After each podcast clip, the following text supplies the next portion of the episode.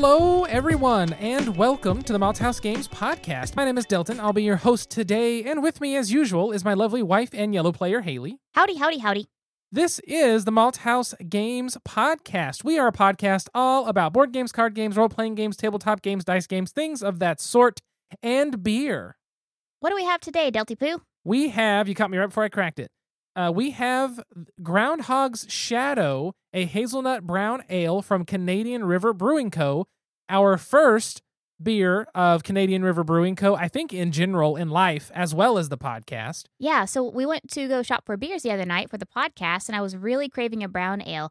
And I haven't found a good brown ale since Rogue's brown ale. What was it? Rogue's... Yeah, Rogue has a brown ale, but it's like a hazelnut. It's like a hazelnut brown ale. Yeah. And they changed the formula probably about 4 or 5 years ago.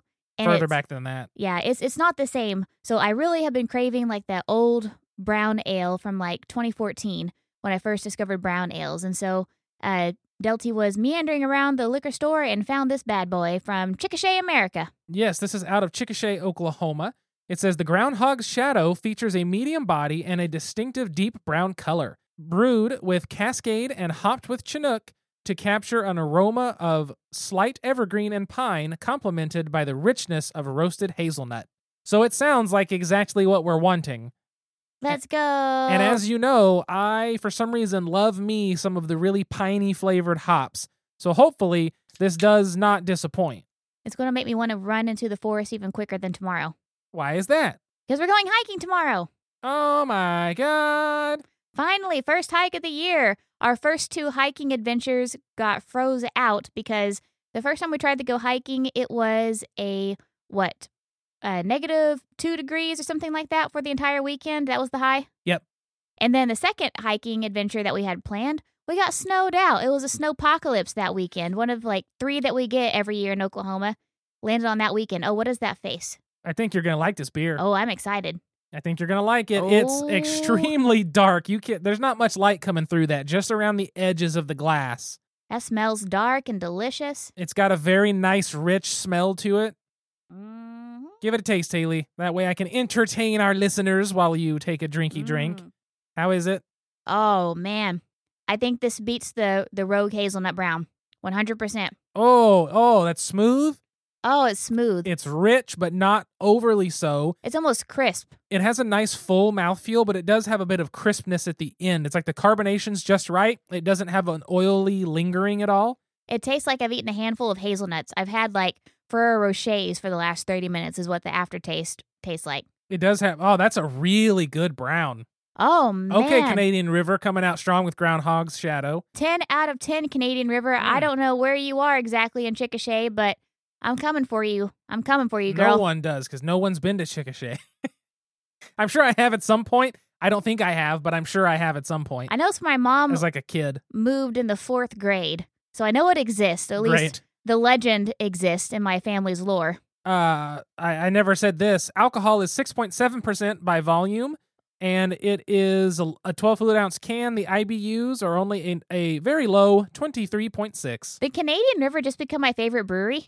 Did we just become best friends? It's going to be hard. We're going to have to try a lot more of their stuff. We really We really need to do like a video series or something where we legitimately go to all these breweries and like just take some videos of the breweries themselves and some of the beers, and me and you go and try them and have like a whole thing.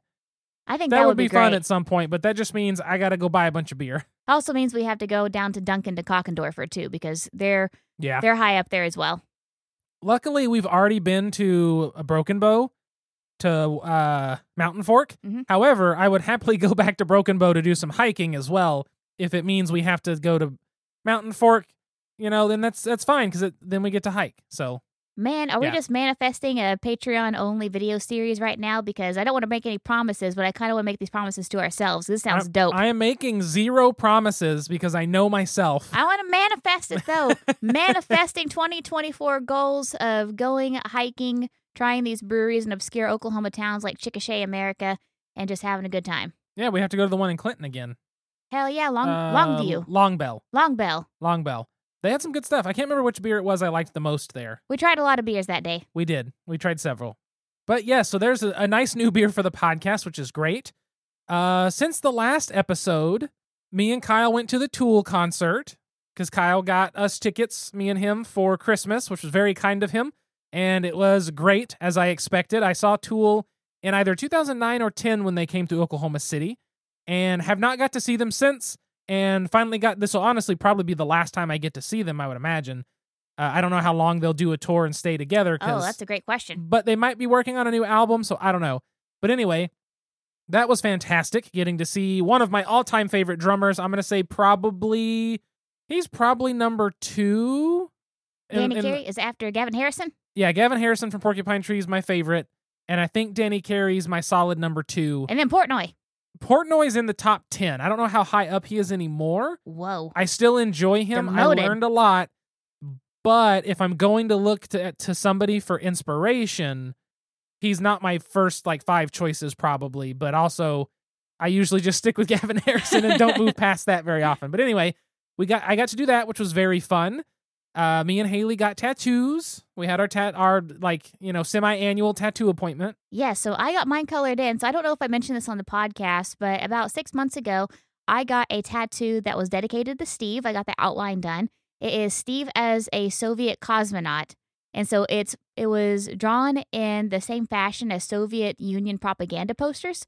It was on my leg, and I got it colored in this last week, and it looks amazing. It looks so good. As soon as it doesn't look like lizard skin, I will post pictures on the interwebs. But right now, the first picture we took looked really bloody, and any pictures I would have taken subsequently will look like lizard skin. So we're going to give it a couple more weeks, and it'll make its grand debut. Yes. For anybody who is unfamiliar, Steve was one of our precious kitty cats who passed away last year. He was our very first kitty cat we got together. We had him for almost 10 years. He was 9, wasn't he? He was 9, yeah. Yep. And was it last March? It was April. I keep forgetting when exactly it was, but yes. So that's Haley's tattoo, was her kind of memoriam tattoo for him. I will get something at some point. I already have an idea. It just comes down to what am I doing and when, because my next appointment in June will be coloring in. So I've started on my horror tattoos, and I have my Evil Dead one done, and now this is my Texas Chainsaw Massacre. I got all the black outline and stuff done, and I'll do the color in June. So maybe after that, I'll do my Steve tattoo. We'll see. I have a lot of ideas. I need a lot more money and time. So that's how that goes. We did that. What else have we done? So we went and had a game day with Brian and Jessica. We did. That was really fun. I won the first game. You did win the first game, but that was it. No. I don't remember who won what or what we played. I won the Block Party game. Yes. We played Block Party from Big Potato. A very goofy but fun game. I think it's, as Big Potato does, they take family weight, easy to learn, fun to play, and they do really well with it. So that was an easy party game that I'll definitely be picking up for my niece at some point. Our niece. Yes. We did that this week.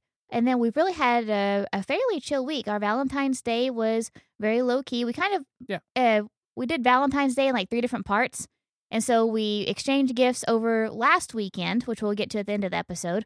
On Wednesday, we made some Asian food, had some sake, and just kind of spent the evening together.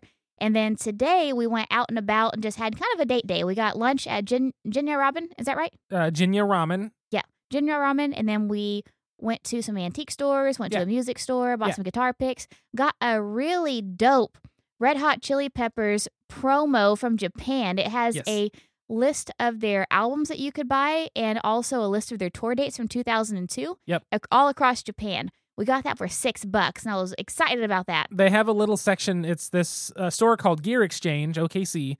Little bitty store, packed to the brim. They have to take advantage of the vertical space, and they do. But they have this section of, like, autographed pictures and, special tour promos or posters or whatever. And we saw this. It's the Red Hot Chili Peppers in Japanese. And I was like, this is sick. We flipped it over, and it's like, okay, all their albums, and there's the dates of these albums. It's all around the 2002 and before. And I was like, okay, so it's early 2000s. Well, it didn't have a price. None of the, concert posters did. So Haley takes it to the front. We're going to buy her a pack of guitar picks. And she was like, how much are you guys asking for this? And the guy was like, oh, I don't know. Does it not have a price? We're like, no. So he was, what about the rest of them? We were like, no, we looked. Haley went back and looked again. He was like, I don't know, what's it worth? And Haley was like, well, I'm not sure. It was just, just kind of cool. And he was like, I don't know, $6 sound okay? We were like, yup. Ended up being like $45 online. I felt bad after. This was after we paid for it. We got in the car and we're like, how much does this thing run? It's like $45. I'm like, well, we got to steal. That's at least the asking on eBay, right? Yes, at least the ask. Well, it wasn't on eBay. It was on some other like store or whatever. Yeah, but that was really cool to get, and I was excited about that. We both are, so we're going to frame that and throw it on the wall of cool stuff in the dining room. Hell yeah, brother. I think that's really most of what we did today. It was a really nice day, just a really great day meandering. Delton got a massage. I did some studying, got some coffee, got some ramen, got some cool stuff. Yeah. And now we're here presenting you with the best board game review of all time. Oh, here's the door. It's straight ahead. It's a game. So the game for this episode is one I bought for Haley. For me. When? 2022's Christmas? Yeah. So a little over a year ago. I got her this on the P500 system through GMT. GMT Games, if you do not know, makes almost exclusively historical games. A lot of war games or war-seeming games, I guess. They're based around wars, whether they're an official war game or not. Depends on how you look at that terminology and how into war games you are. But GMT has a system called the P500. You can imagine it like Kickstarter, kind of. Once they get 500 or more people saying they will buy this game, it's going to be at a discount. Then they will finalize all the stuff. They'll get the art and development done. They'll send it to the printers, and once it's ready, they will then charge the card for the game and shipping, and then they will send the game out as soon as it's done. I love their P500 system, except their emails saying they're going to charge you are almost always late or right on the day that they're charging. At least for me, that's annoying. However, you can get really good games for a good discount, and I love that, especially because they do the P500 even for their reprints. So if you want the fourth reprint that has all the rulebook updates and everything, sign up for the P500 and then, you know, blah, blah, blah, you get your game. And so I am signed up to several right now. I think only one of which I'm going to have to worry about in the next few months actually charging, but we'll see if it gets there and when it does. So the game for today, I got from that for Haley forever ago. This is Twilight Struggle, Red Sea, Conflict in the Horn of Africa. And it was great. End of review. So told you, best review ever. It was great. Buy it now. Sure. 10-minute game, Twilight Struggle. Not 10 minute. Out of 10. A 10-minute game. So Twilight Struggle Red Sea is part of what they call their lunchtime series, which are games that are supposed to be able to be played within your 1 hour lunch from set up, play, and tear down. I think you have to know the games pretty well, at least in terms of this one. I don't know. We played the first one in 10 minutes. We'll talk about that, ass. The second one was a little over an hour, but I will say for a game that the box says 35 minutes, for a Twilight Struggle game that says 35 minutes to go an hour, hour 10, is far better than the full Twilight Struggle that says, you know, an hour and a half to 2 hour game that's going to run 3 to 4 hours. I will take an hour long game over a 3 hour game of Twilight Struggle. It doesn't feel as bad to me. I mean, 10 minutes and like an hour, 10 minutes kind of balances out to that 35 or so. Will you shut up for a minute? Okay, she's a jerk, everybody, a jerk. And I'll explain why shortly. So, Twilight Struggle, Red Sea, Conflict in the Horn of Africa. We're just going to call this Twilight Struggle, Red Sea. It is, if I actually had the credits pulled up, where the hell, why are there two rule books? So the credits. GMT Games. Yes, there is that. It's fine. The credits are in the solo and background booklet. So this game does have a solo version implemented. And in the solo booklet, there's also background to the cards, as well as designer notes, solo designer notes, and the credits. The game design is Jason Matthews. He is the same designer behind Twilight Struggle, and I believe he's part of Campaign Manager 2008. And I want to say he's one of the designers of A Distant Plane? Is that the one that's the War on Terror 2001? No. What's that game called? Labyrinth. Yes, Labyrinth War on Terror. I believe he's one of the designers on Labyrinth. I want to say Ananda Gupta is the second designer with Twilight Struggle and on Labyrinth. But Jason Matthews does a bunch of these similar style games. Development is Bruce Wigdor, Jason Carr, who Jason Carr also did the solo system in this game, and Ananda Gupta for the Twilight Struggle system. Graphics by Terry Leeds, rule booklet by James Hebert, production coordinator Tony Curtis. And as I said, published by GMT Games. So Twilight Struggle, Red Sea, if you have played the full Twilight Struggle, you know how to play this game. The only difference is going to be two countries are considered flashpoint countries.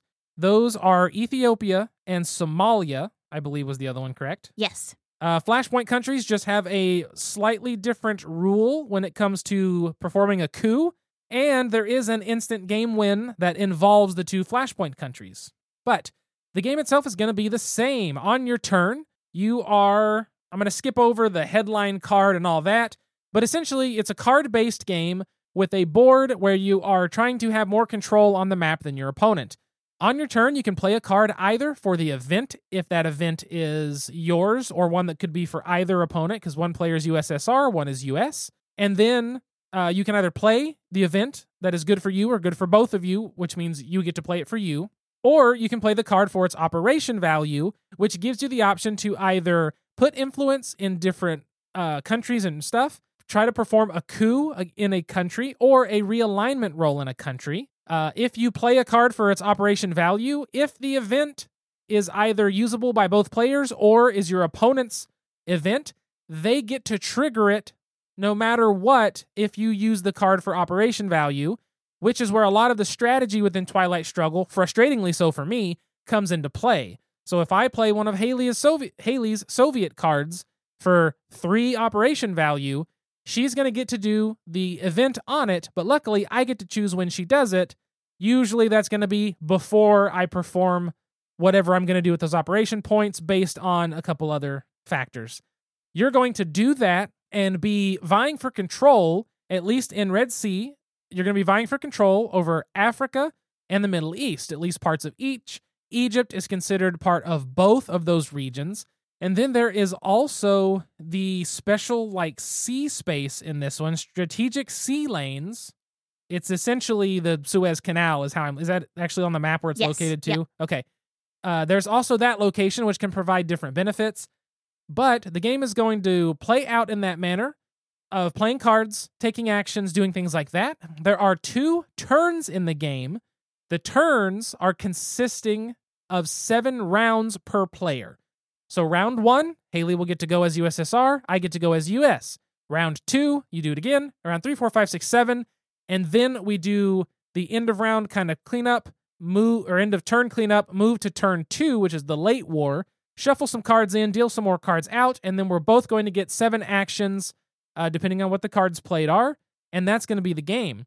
Now, the game does have a point system. It is a direct, like, teeter-totter of points. If I have 2 points, that means Haley has technically -2. It's 2 to my direction. If Haley gains 1 point, it takes my 2 and makes it only 1 point for me. And if she ends up taking 4 points from there, then she would have a positive 3 points. Works in that manner. There are other ways the game can end, though. Not only could it be getting to the end and having points, or the most points, which is how I won the second game, surprisingly. It can also be that somebody has triggered nuclear war by the DEFCON status going all the way to nuclear war. Whoever is they call it the phasing player, the active player, they lose the game if it is triggered, so you have to be careful on what you're playing, because if your opponent has an event that they can use to lower that DEFCON status, but it was your card with the event on it that you played, then it's going to be your fault, which means you will lose. You can also hit your maximum point value if at any point in the game, with one exception, if at any point in the game you hit 10 points, which is the max in this, you immediately win, and your opponent just loses. Then there is another one that I was unaware of and didn't understand the true implications of how it would happen and what would happen during it. But Haley beat me in the first 10 frickin' minutes on like the second or third card, because during the Africa scoring card, there is actually a card to score Africa during the turn itself rather than just at the end of the game. There's also one for the Middle East that comes out in the late war deck, I believe. But on the Africa scoring card, when you do that scoring, I want to say it's if you control both Ethiopia and Somalia. And a battleground. And the battleground, one of the 2 battleground countries, which is Egypt and whatever the other one was. Kenya, I think. Yes, in Kenya, you automatically win the game. Guess who automatically won the game? So that sucked. It was one of those moments where I saw what Haley was doing, and I was like, she's got both these Flashpoint countries. I don't know what that means. I haven't played this before. And I'm like, you got the Africa scoring card, don't you? You're just trying to get more stuff so you can make some points right here by playing it. Well, that's me not understanding how she could auto-win with that card. So I don't do anything about it. And then she plays it, and boom, she won. And in that moment, I tell you, I wanted to just put this game in the trash can, which is usually how most games of Twilight Struggle end up for me. I felt so bad, but also I didn't. Well, it's one of those things that I taught the game and I talked about it, but I didn't understand how that looked when it happened. And neither did you, right? You saw the card and said, oh, okay, I can make this happen. See, I kept waiting for Delton to intervene because I kept asking for, because I got the turn. I was like, okay, it's not going to take me but like a turn and a half to be able to get all this squared away. And so I kept asking Delton, okay, well, this means this, right? Like, this means this, right? This means this, right? So he knew exactly what was in my hand. So I thought that he knew exactly what I was doing. My palms were so sweaty. I'm like, at any moment, he's just going to swoop in and like pull the rug out from under me. I knew that you were going to play the card and get points, and I wasn't worried about the points. I just didn't know what exactly was needed for the automatic win, and that's my own fault. That's fair. But now we know because the Middle East scoring card does not have an auto win like that. It does not, no. But the Africa card does. It sure the hell does have that auto win. Yeah, so this game does have that. If you don't make it to the very end where you just do regional scoring like that again and the winner's the winner, then somebody can win during the middle of the game by either having their opponent trigger nuclear war, doing the Africa scoring card and meeting those requirements for instant win, or hitting 10 points because you're not keeping them down, whether it be from the space race track or whatever. And just like in the original Twilight, the score track is a tug of war. And so if Delton has 5 points and I gain 2 points, he actually just goes down by 3 points. I talked about that. Did you? Yeah, I said it was a teeter-totter. Oh. Yeah, I mean, same thing. But yes, it is just like the original, which actually leads me to a good point, so I'll let you keep it in. That's what she said. Hey. So this game, I was like, okay, this is Twilight Struggle. It's supposed to be a lunchtime version, smaller. You know, we'll see how it feels just like the big Twilight Struggle. Absolutely. Aside from the 2 Flashpoint countries, it feels like Twilight Struggle. If you want to play Twilight Struggle, you want to try it out, and you don't want to spend the $10 on the app, you'd rather spend the money on the board game, get this version if you're not sure if you would like a, you know, anywhere from an hour and a half to a 3-hour big game.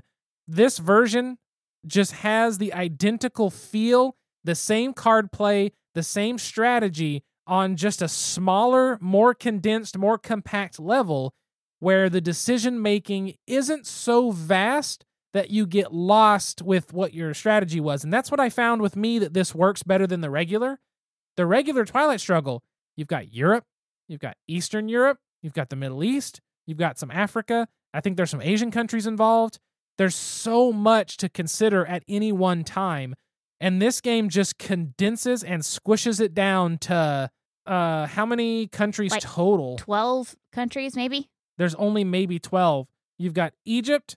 Let me see. Egypt, Sudan, Ethiopia, Kenya, Madagascar, Somalia, Djibouti, South Yemen, Saudi Arabia, and then there's one more in the Middle East that I can't see in the picture. And then there's the sea lanes. So it's like super, super compacted compared to the regular Twilight Struggle, which makes it so much easier to focus and say, okay, I want to do this, but my opponent's doing this. I actually have the ability to probably kind of do both things and not get distracted with 18 other things going on. Does Twilight Struggle also have stuff happening in like South America, the full version? I think it does. I think it's a world map, isn't it? I think so. It's just so goddamn big and I can't keep track of anything. But this fixes that issue. So I'm not the biggest. I think Twilight Struggle is a fantastically designed game and I think it's very good. I'm not a huge fan of it, because the fact of the preference that you should have is your hand is all of your opponent's events, because you can let them perform those events and then you can react with your operation value actions of placing your influence, performing coups or realignment rolls after getting all of the information. So that's actually a big benefit for you. However, I don't ever see it that way. It always feels like it just sucks to have a handful of your opponent's cards. And it sucks to have a handful of your own because you want to use their events, but then you don't get the other stuff. And it's a weird system that doesn't click necessarily for me, even though I understand why it's loved. And I do think it's well done. But I think this version for me, if Haley wants to play a Twilight Struggle, I'm going to want to pull this one out because even at its worst, it's going to take an hour. And at its other side of worst, it's going to take 10 minutes. So I think for me that this one's going to win out in 99.9% of situations of which one I want to play. So I know I don't get to play it too often, but Twilight Struggle is probably my favorite game of all time. Not just because I'm undefeated against Delton. But I agree with Delton. This is a great mini version of the game. And so if you do have a hankering to play some Twilight Struggle, if you've heard me talk mad about it over these last 5 or 6 years and you really want to give it a try, but don't really want to dedicate the like 50, 60, 70 bucks to actually purchase the thing or the, 1 to 4 business hours in order to actually play it, I also recommend this one too. It is an easier version. It is a quicker version. It's a fun version, but really it's the exact same game just on a smaller scale. And it not only includes solo rules, as I just said, but a huge, huge bonus, the table space this takes is a fraction of the main Twilight Struggle board. Oh, it's nothing. It's like a quarter of it because the main Twilight Struggle board is gigantic. And this is just like a little smaller than your standard board game size. And it actually has really helpful little details on either end of the board for you to look at how does a coup work exactly, and then it shows you your ops value plus the value you roll your die minus 2 times the stability of the region you're going for, and you're like, oh, I understand this now. So it's really well done. And setup is really quick and easy too. Yeah, setup's way faster, partially because it's simpler. Yes, absolutely. So yes, I really like this. Haley seems to really like it. I think this was a good gift purchase for you 1.5 years ago. Only like a year and a quarter. Over a year ago. But yeah, this will be, if someone wants to try it, says they've always wanted to play Twilight Struggle, but it seems too big, I will happily bust this out and play this one. 10 out of 10. One thing, before we move to the beer, so we can then get to the topic, I wanted to bring up something interesting, was in the designer notes in the book. I'm just going to kind of skip around in here, but he basically says, this came 16 years after the original game. And he said he's wanted to address the omission of the Horn of Africa as a notable battlefront in the Cold War for quite some time, which I thought was interesting because I had never realized this was a thing part of it.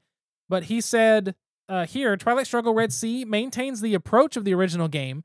The only real concern for the United States in the Horn of Africa or the Saudi Peninsula is the endless competition with the USSR. And yet the actual history belies it. Is that how you say that? Belies? Bellies?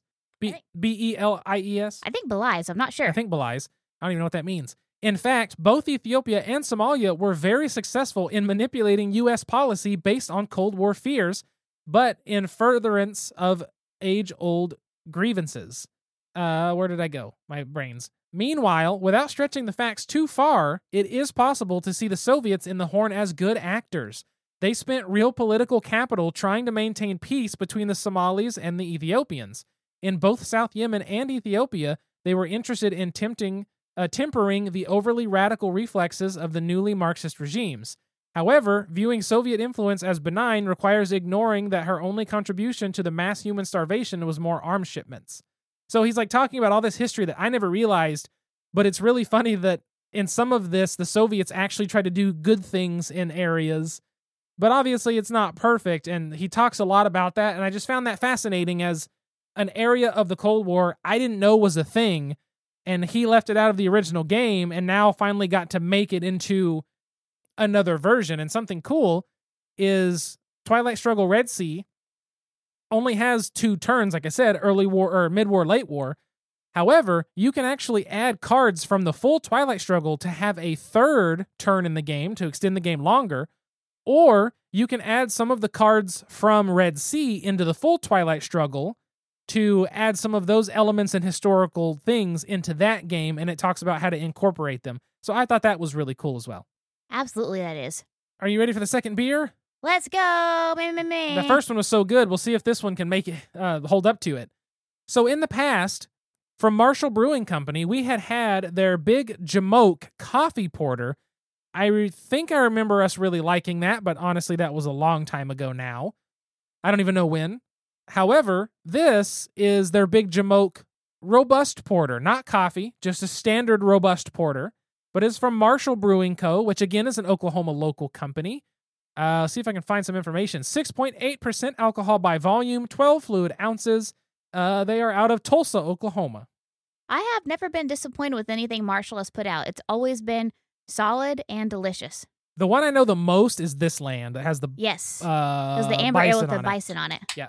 Not the buffalo. I almost said buffalo, and I had to argue with someone. Bison are not buffalo. And buffalo are not bison. Yeah, they're their own things, even though they're both cloven-hooved creatures. Contrary to popular belief, the buffalo do not roam here. Give me a home where the bison roam, and the deer and the cantaloupe play. I'd say you better even that out there. Like you want more after those two Topo Chicos with dinner. Mistakes were made. I mean, I also had two Topo Chicos before and during dinner. It's just one of those days. Because my back's so sore from that massage. This is a dark as night porter. It smells roasty toasty. It smells it smells like a porter. It's got that super roastiness with... There's something in the scent of a porter I can never put my finger on. It's almost as if... This is my best way I can put it. If you imagine that you're smelling the fresh roasted grains for beer, a lot of porters use like a black grain. That's what this smells like. If you had a grain of wheat that you roasted and then you had a grain of wheat that was like a black wheat that you roasted, this smells like that black wheat. Does that make sense? It almost smells like a rye bread. Kinda, yeah. I guess that's the difference between like rye and regular. This has a lot of that. Of course, leave it up to you to come up with something very simple and easy. It's what I do. That's why people listen to this podcast. It's not about the board game reviews. It's about my beer reviews. Ooh, that's got a lot more bitterness than I expected. Mm. Not in a hop manner, but like a... wow. It's not dry, but it's... I don't know what term to use, but I would almost say bitter. It tastes like a porter, but it's... In the proper porter style, it's not sweet, but it's almost got a hint of dry, but not at the finish and not at the front. It's oddly in the middle. Like... My throat is fine, the front of my mouth is like salivating, but my tongue feels dry. It's really strange. It's just got this, I don't know, it's that weird dryness in the middle of the drink. It's strange. It's almost the same feels whenever you have toasted rice. You ever had like toasted rice, like rice that's been cooked and then it's been rice toasted? Rice Krispies? Yeah. I mean, yes, but like maybe rice has been in the skillet too long.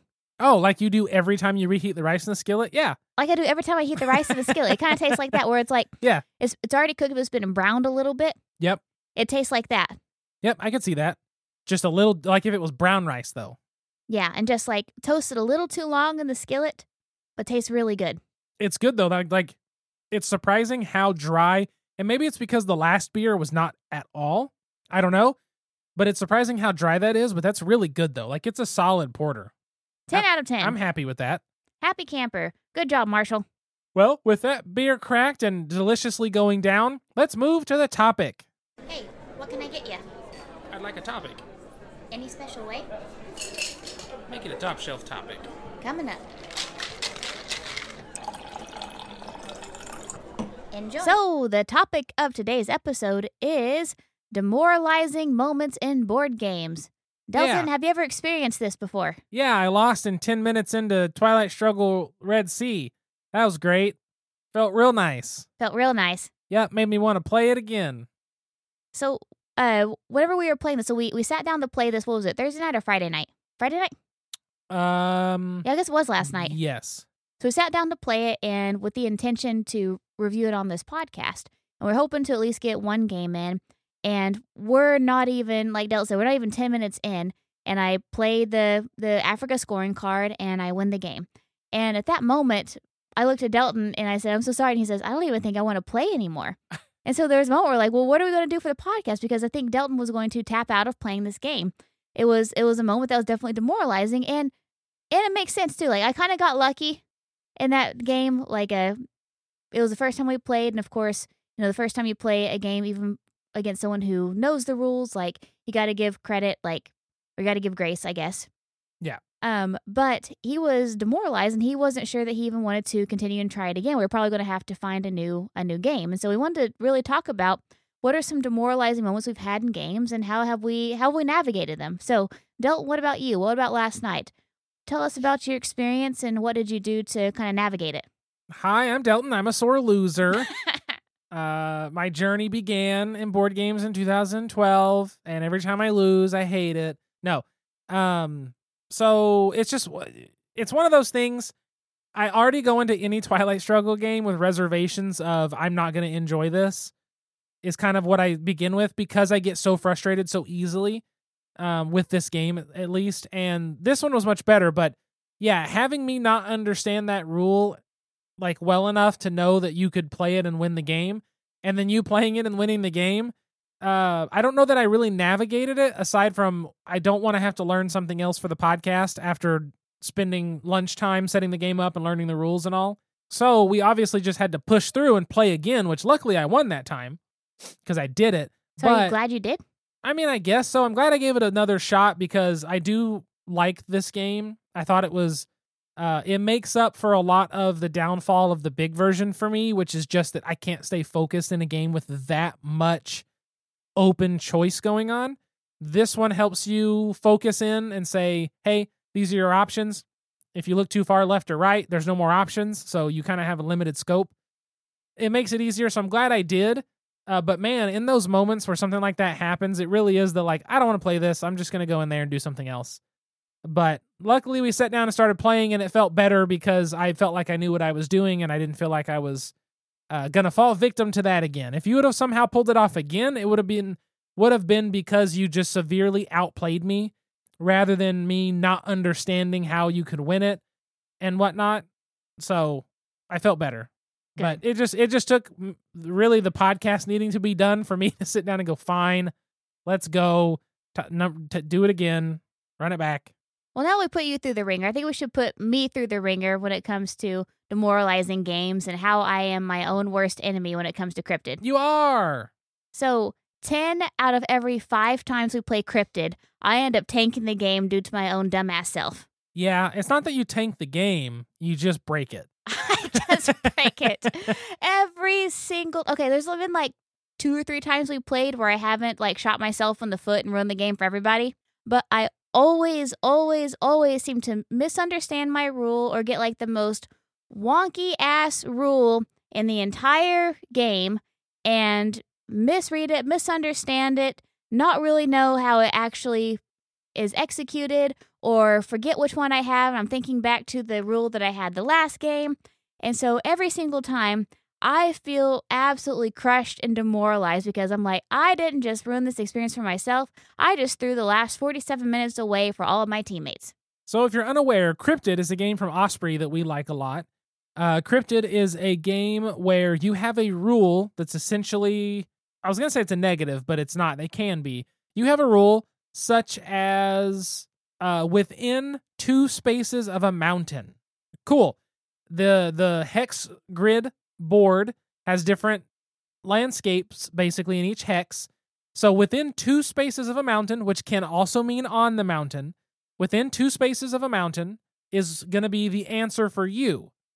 Everybody has a clue like that. Within 2 spaces of a mountain, no more than 1 space away from a swamp, on a water tile, whatever. Somewhere on the board, all of the players' clues are going to combine on 1 tile and 1 tile only. So your job is to figure out everybody else's clues based on them saying no. Basically, you asking, could this be it? And them saying yes or no, or them saying, I'm going to give information. I'm guessing that it's this. And they're saying, yes, this works for my clue. Is that the answer? And everyone has to say yes or no until someone says no.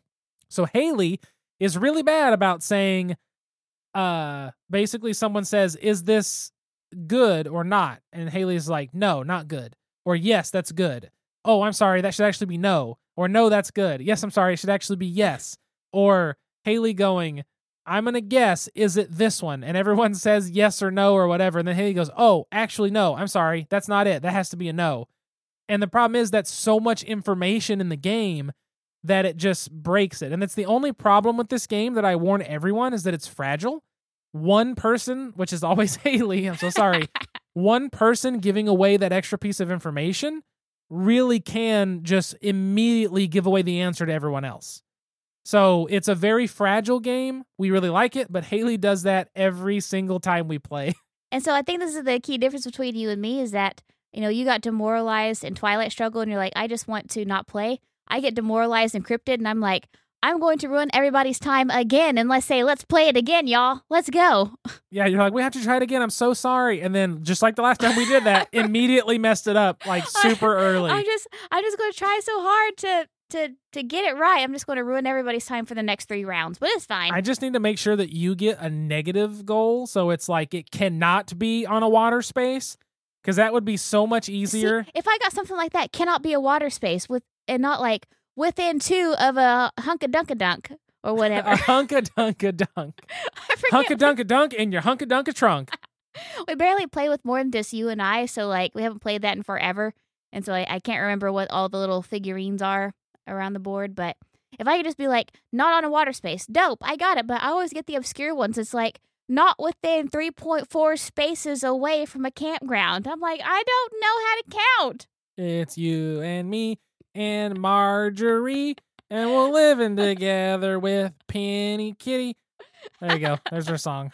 I don't know where that came from, but I love it. You said playing with you and me. Oh, you and me. And then yeah. I was like, you and me and Marge, you make 3. And I was like thinking of stuff in my head. I think that's beautiful. Thanks. I want that as my ringtone. Sure. But speaking of ruining everyone else's time. Oh, ruining everybody else's time? Or do you want me to talk about the time that my time was ruined for like 3 hours? Oh, you want to talk about that first? I do, Tyler. I hope Tyler listens to this. I should yell at him. So I talked about this before. We played at BGGCon in 2023 a big board game called Station Fall that a lot of people really enjoy. So it's a game where you have 2 characters, one of which you pick as your like, I'm going to be this character as my main goal that has goals I can achieve on it to get points. The other character is a, if something happens to my first character, I can decide to swap to this one instead. Well, essentially anybody can control anybody, but you have to play some influence markers. I didn't like that. But basically you could control anybody and move them on the board. So if you've ever played Mr. Jack, it reminded me of Mr. Jack, but super complicated. Mr. Jack is it one person's definitely Jack the Ripper? Yeah. One person's definitely Jack the Ripper and one person's not. But the person that's Jack the Ripper is allowed to control everyone on the board, as are you. But one of those people is actually Jack the Ripper, and you don't know which one, but they do.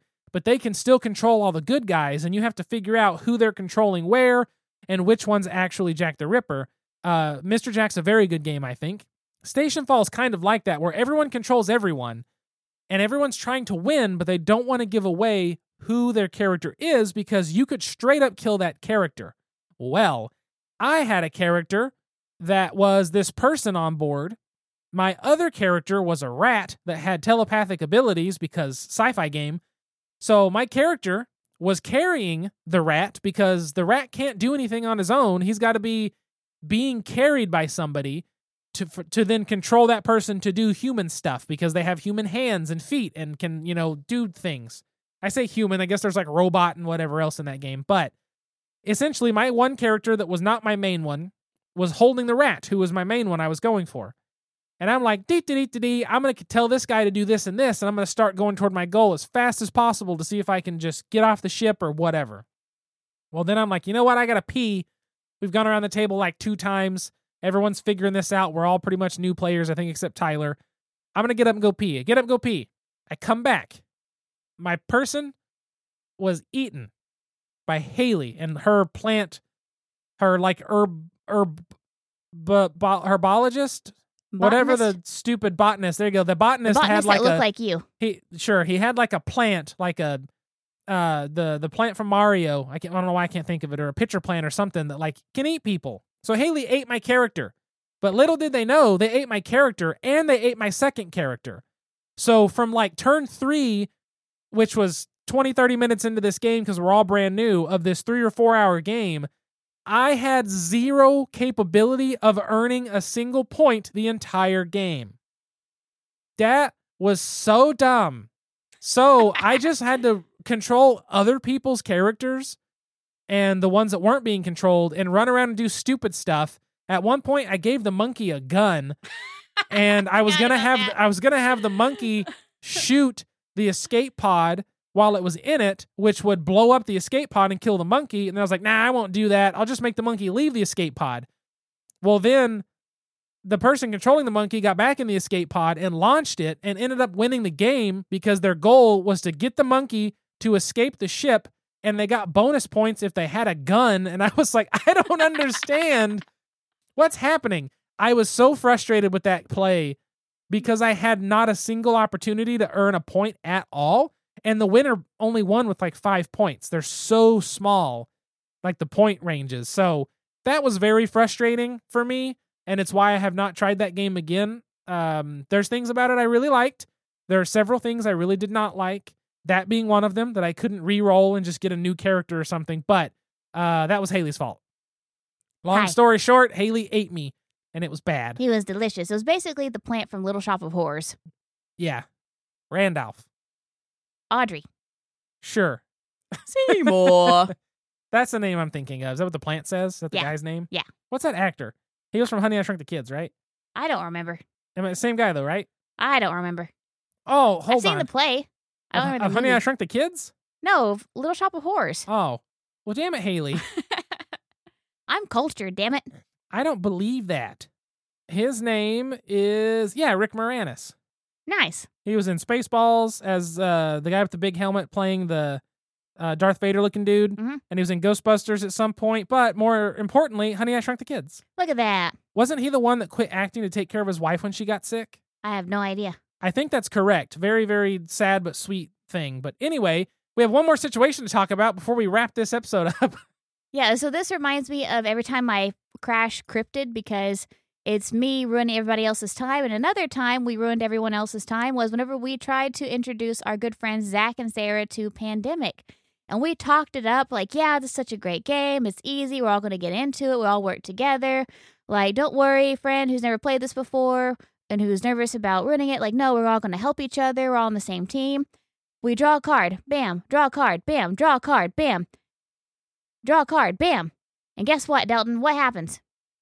So we get Pandemic going. Turn one, we do some stuff. Turn two, game over. I didn't think it was possible. But based on like the very specific initial cards that came out and then how quickly we drew the actual like Pandemic card or whatever, the game ended on like turn two. And I think we just packed it up and said, we'll pick something different.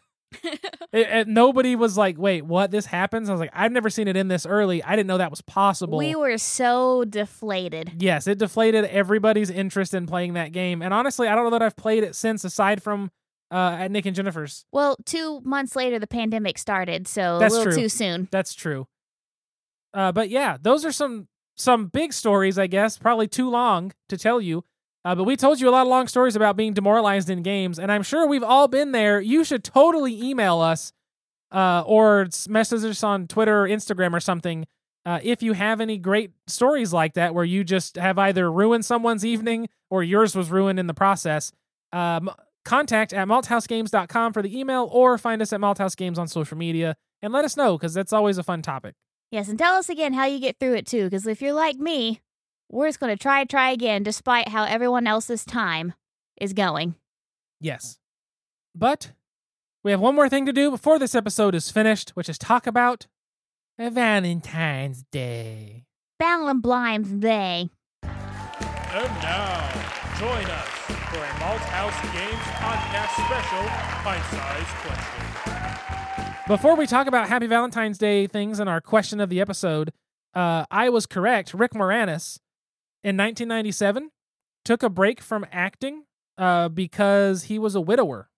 Oh, man. Dedicate his time to his two children after, I believe, his wife had passed away because she was sick.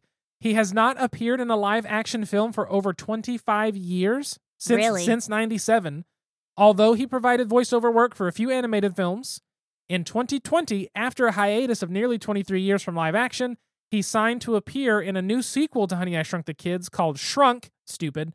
However, as of 2024, it has yet to proceed to filming. He is 70. Wow. But she died in 91. I'm sorry, she died in 91, and in 97, he stopped to spend straight up time with his kids. Very sweet thing to do, very sad thing. But I remember reading about that, and I was like, that's why we haven't seen him in ages, is because he was just doing family stuff. So I'm sure that movie's probably stuck in development hell. Props to him. That Shrunk movie. with the pandemic. Yeah, they've never started filming it, so that's crazy. However, the original Honey, I Shrunk the Kids was a huge hit in my household when I was young. Oh, yeah. We watched that so much. I remember them riding on the ants. Oh, yeah. I remember that potassium helps with blood clots, so eat a banana. No, it wasn't blood clots. It was, didn't he faint? Yeah, it was faint, yeah. So eat a banana for potassium, yeah. Even though the potassium level in a banana is so small... or something like that, in my understanding. Is that from that movie? Yeah. Okay. I also remember that scene because they're like, here, get a banana. And they open it and like shove a piece in his mouth. And I'm like, if he's passing out, he's not going to be able to eat that banana. That's a complex carbohydrate, sir. That was really funny. But yes, I remember that scene too, vividly. For some reason, that's stuck in my head. Someone passes out, force feed him a banana. Everything will be fine. But anyway, what Valentine's gift did you give me, Haley? I gave Delton 12 roses. Made out of Legos. Yeah, boy, she gave me the Lego rose bouquet. And he had to put it together himself. Yep, she not only gave me a gift, but an activity. I gave him the gift of 2 hours of Legos. Yep, she gave me the big, full 12 rose bouquet Lego set. Looks really nice in the red vase on the mantle right now. Very nice little Legos. I like them because you could tell that some of the pieces are like custom. I don't know if they were always rose pieces, but they look like custom flower pieces. And the way you put them together is just really neat. So I liked it. So that was really cool. You know what I got, Haley? I got Haley a porch goose. I got a porch goose named Ron. By God, by God. If you have never seen a porch goose, you are missing out, my friends. A porch goose is the goose that lives on your porch. He might be named Ron. He might be named something else. But you buy him festive little outfits to change into every once in a while. So that way he can be snazzy as he greets the folks who come to your door to tell you about Jesus. So, a porch goose, you can go to Miles Kimball is the website. They have porch geese from Gaggleville is the company or whatever. I know it's so dumb. But it's literally like this plastic goose that you can put a little sand or water in the base and it sits on your porch. And then they sell outfits. And I bought Haley the raincoat one that the neighbor down the street has. And I also bought her one that is like a Hawaiian shirt with a lei and a little like straw hat. So when we go to Hawaii, he can also be on vacation with us. He was. And so I want to get him. He also has a little, there's a camping or a hiking outfit that you can get him. He also has a like red cardinal you can dress him in. And the possibilities are endless. I am incredibly excited. Delton basically knows what to get me for every major holiday between now and the end of time. Just get Ron a little outfit for him. For his little porch wear. His little poot wear? His little poot wear. So what you're saying is I really just bought myself an out on every holiday. I'm like, look, I got your goose and outfit. Yes. And I don't have to actually put thought in anymore? Yep. Oh, man, I can save so much money. Yep. I'm going to buy you 37,000 outfits, though. It's going to be a problem. Everybody wins. Except for the one that's the corn on the cob, because it's, as Jennifer put, slightly phallic. It's a little phallic. It's a little strange. But at the end of the day, Delton got 12 roses for Valentine's Day, and I just got goosed. You did get goosed. I got goosed. I got roses I had to put together, and you got goosed. Everything's fine. Everything's fine. But I think that's going to do it for this episode of the Malthouse Games Podcast. I should have said episode 164. Thank you so much for tuning in and listening. I want to give a big shout out to our amazing Patreon patrons, Alan, Jennifer, and Cliff. Thank you so much for supporting us on Patreon at the level in which you get shouted out on the podcast. And thanks to all our other amazing patrons. If you want to be like them, you can go to patreon.com/MalthouseGames. If you want to send us an email, either telling us your demoralizing gaming moment, talking about a game you think we should find to review, a topic you want us to cover, or a question we should answer, maybe even a beer we should find, contact@malthousegames.com is where you can send the email, or you can reach out on social media at Malthouse Games. You can also find Haley at SQUIRRELYGEK. That is at Squirrely Geek. I think that does it. We're going to go hiking tomorrow, see my mom tomorrow, go see my brother's house that he's been building. Bring him some beer. Take him some beer and just say hi. But that's really the plan for tomorrow. So hopefully I can get this edited tonight or early in the morning. I'm preferring early in the morning right now because I want dessert and I'm sleepy. I need some ibuprofen for my back because that massage. Oh, God, I'm pretty sure I'm bruised. Need a massage for your massage? I kind of feel like it, yes. But I think that's all of it. Thank you again so much for tuning in and listening. Until next time, sit back, relax, grab a drink, and play some games. We'll see you folks later. Goodbye. Bye.